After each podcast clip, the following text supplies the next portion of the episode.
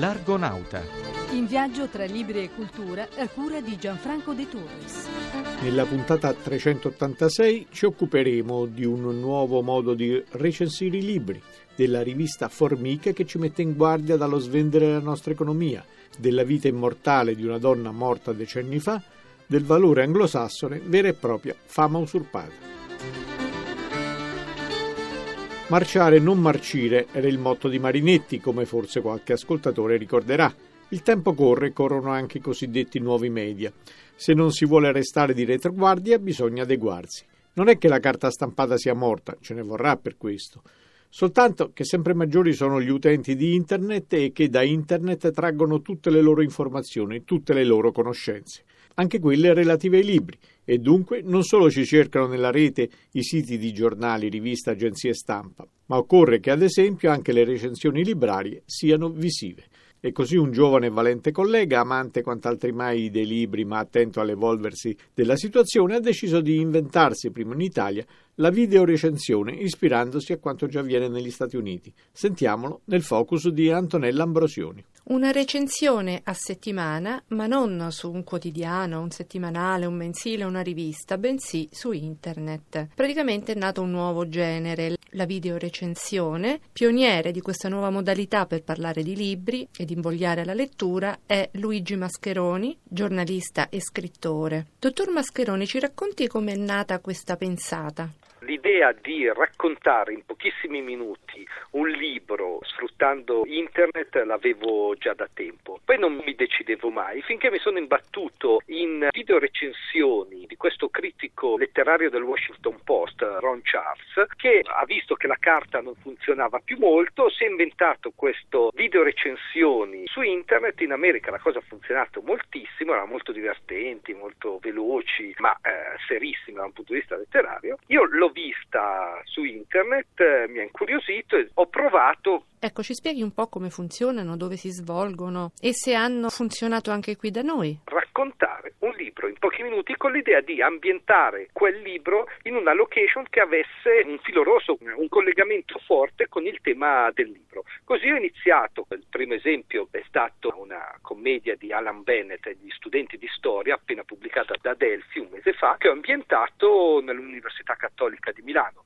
Poi ho scelto un saggio di Marc Amalo sulla passione per i libri e l'ho ambientato in una bellissima libreria di Milano. In pochi minuti invogliare un possibile lettore a sfogliare quel libro mi sembrava una bella sfida. Lei è un giornalista di carta stampata e le chiedo appunto se secondo lei c'è un valore aggiunto, una marcia in più valore aggiunto, marcia in più, qualcosa di diverso, ovviamente se io lavoro nella carta stampata e credo di conoscere abbastanza bene i meccanismi del giornalismo culturale tradizionale. Eh, ho provato a misurarmi con un mezzo e soprattutto un pubblico completamente diverso. Tra il pubblico della carta stampata e quello di internet c'è una differenza dell'80-90%. Al 90% chi vede le mie cose su internet non mi ha mai letto sulla carta. Si scopre qualcosa di nuovo, è un modo completamente diverso di raccontare il libro. Anche professionalmente ci si abitua a linguaggi diversi in questa maniera? Mi abituano a usare meccanismi diversi. Tendo a essere eh, più immediato, più veloce. Ci si gioca tutto in due minuti e mezzo. Dove le possiamo trovare le sue video recensioni? Sì, ogni settimana il venerdì vengono messe sulla home page del sito del giornale, eh, giornale.it.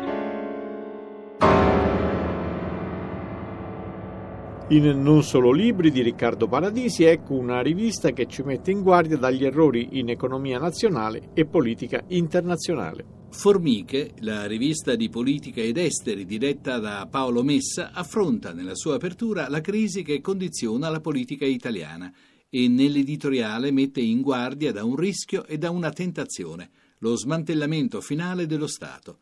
In tempi di crisi nera i professionisti delle privatizzazioni sperano infatti di fare il bis del 92-93, quando gran parte del patrimonio pubblico fu appunto malamente svenduto. Stavolta, sostiene Formiche, si deve evitare questo errore visto che la crescita economica è legata alla capacità di politica estera e di sicurezza e questa a sua volta fonda la sua presenza di solide industrie nazionali. Nel ricco settore esteri della rivista spicca poi un intervento di Edvard Luttwak sull'ombra che si allunga sulle recenti rivolte arabe. Dalla Libia alla Siria sono all'opera forze che pescano nel fondo settario dell'Islam, mobilitando fanatismi e integralismi confessionali. Da segnalare infine l'articolo sulla crisi israelo-iraniana del direttore dell'Institute for Global Studies Nicola Pedde.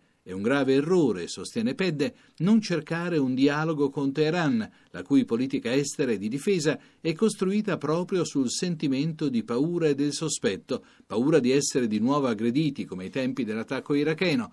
Per questo le minacce di guerra contro Teheran sono il modo peggiore di affrontare il nodo iraniano.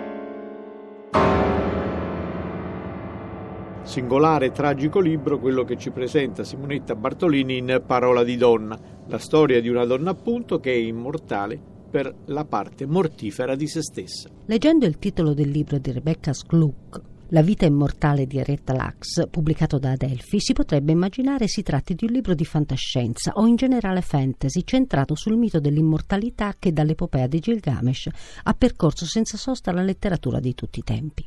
Invece si tratta del racconto di una storia vera che l'autrice ha ricostruito pazientemente andando alla ricerca di tutta la documentazione riguardante la protagonista, vera e unica immortale. Henrietta Lacks muore nel 1951 eppure le sue cellule, prelevate dal corpo prima di riconsegnarlo ai parenti per la sepoltura, sono ancora vive e continuano a moltiplicarsi. Forse non c'è laboratorio di ricerca al mondo dove una parte di Henrietta non sia stata usata, studiata, riprodotta. Il lettore non creda di trovare particolari colpi di scena o rivelazioni scientifiche sconvolgenti. In realtà il libro sta tutto nella ricostruzione dell'identità della donna, delle coordinate della sua vita e dell'ormai lacerato tessuto familiare. Queste pagine però lasciano una sottile angoscia, l'immortalità delle cellule cancerose. Infatti non sono quelle che rappresentavano l'essenza vitale di Henrietta a sopravvivere, ma quelle impazzite, quelle mutate, quelle che l'hanno uccisa e riflettendoci un po' corre un brivido lungo la schiena. Dunque, sopravvive e si moltiplica solo ciò che ci uccide? Inquietante metafora con la quale avremmo preferito non confrontarci. Gli echi tuttora presenti, sia internazionali o semplicemente umani, del fallito blitz nigeriano ad opera dei corpi speciali inglesi, rende quanto mai attuale questo ritratto al vetriolo del professor Marco Cimmino.